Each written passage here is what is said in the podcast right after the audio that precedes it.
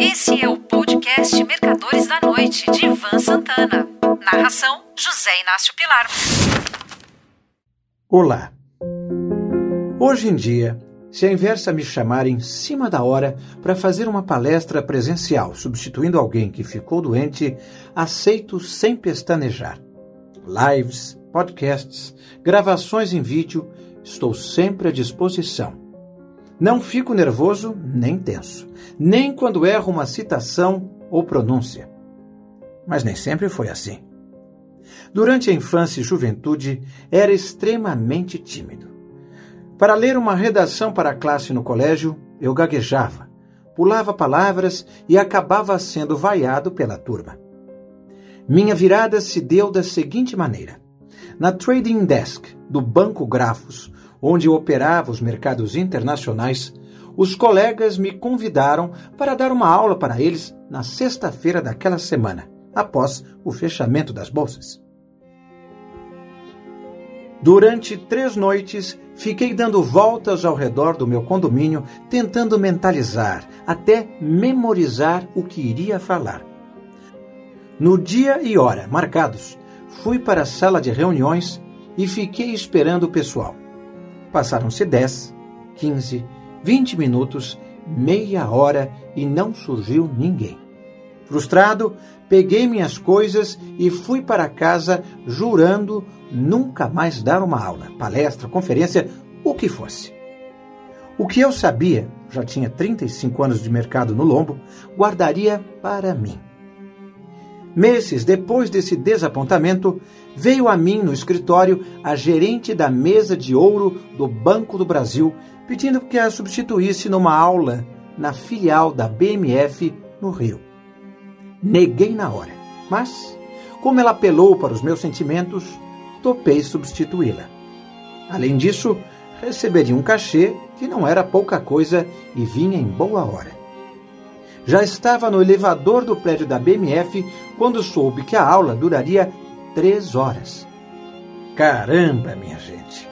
Contei a história do ouro desde os tempos da civilização sumérica, há cinco mil anos, passando pelos astecas, incas, romanos, egípcios, grandes descobertas, faiscadores brasileiros, padrão ouro, etc.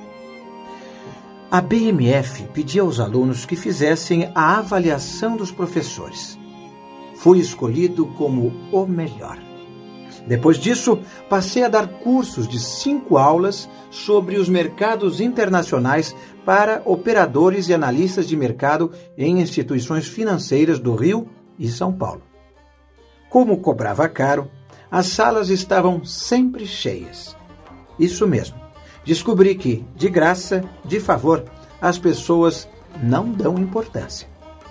A partir de abril de 1996, quando deixei o mercado para ser escritor, passei a ser convidado para talk shows na TV. Fora a primeira vez com o Boris Casoy, quando senti um friozinho na barriga, mas nunca fiquei nervoso. No Jô Soares foram quatro vezes, uma no SBT rapina, e três na Globo, carga perigosa, plano de ataque e perda total. Participei ainda do Manhattan Connection em Nova York, com Lucas Mendes, Caio Blinder e Nelson Mota. Anos mais tarde, eles fizeram um Manhattan especial sobre plano de ataque. A gravação aconteceu no estúdio da Globosat aqui no Rio e foi ao ar no canal GNT no domingo 10 de setembro de 2006. Bom Dia Brasil, Fantástico, Jornal das 10 da Globo News foram inúmeras vezes em cada um deles. A esta altura, o caro amigo assinante pode estar resmungando. Por que será que o Ivan está contando tanta vantagem sobre si mesmo? Me apresso a responder, para mostrar que o garotinho, que não conseguia declamar uma poesia na sala de aula, nem convidar uma garota para dançar num baile de formatura, conseguiu se superar graças, talvez, à frustração da primeira palestra, aquela do Grafos, que não houve porque não surgiu ninguém para assistir. Dois momentos foram de especial gratificação para mim. O primeiro foi uma palestra no hangar do aeroporto de Bacacheri, em Curitiba, a qual compareceram cerca de 500 pilotos, copilotos, engenheiros de voo, comissários de bordo e mecânicos e despachantes de aviação. Convivemos no hangar durante cinco horas. Nas duas primeiras, falei sobre os três desastres aéreos narrados em meu livro Caixa Preta. Nas três restantes, autografei centenas de exemplares que os assistentes levaram ou compraram na hora. A segunda grande emoção foi quando caiu o avião que levava o ministro Teori Zavascki do Campo de Marte, em São Paulo, para Paraty, no sul do estado do Rio. Fui convidado para fazer uma gravação no estúdio da Globo, no Jardim Botânico, que iria ao ar no telejornal local.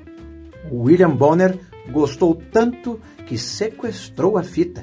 Finalmente me chamou. Você não quer participar da bancada do JN? Naquele dia, todo mundo gosta de desastre de avião, a audiência foi de mais de 30 milhões de pessoas. Juro a vocês que não tremi em momento algum.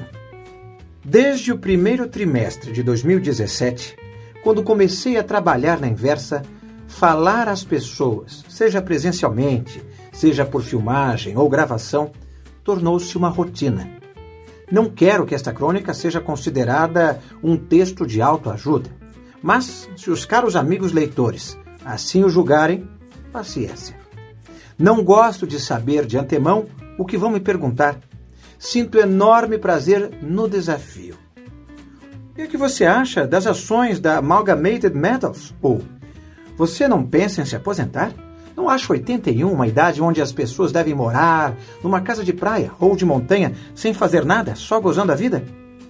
Essa última eu respondo aqui e agora. Se depender de mim, quero morrer teclando no computador. Mas não nessa noite, muito menos antes de terminar esta crônica. Prefiro protelar esse evento para daqui a alguns anos. Ainda não tive tempo de contar para vocês tudo o que penso e até mesmo quais são os meus sonhos mais recônditos. É, amigos e amigas, eu ainda tenho alguns grandes sonhos não realizados. Um forte abraço e um ótimo fim de semana para todos. Você ouviu Mercadores da Noite de Ivan Santana. Narração: José Inácio Pilar.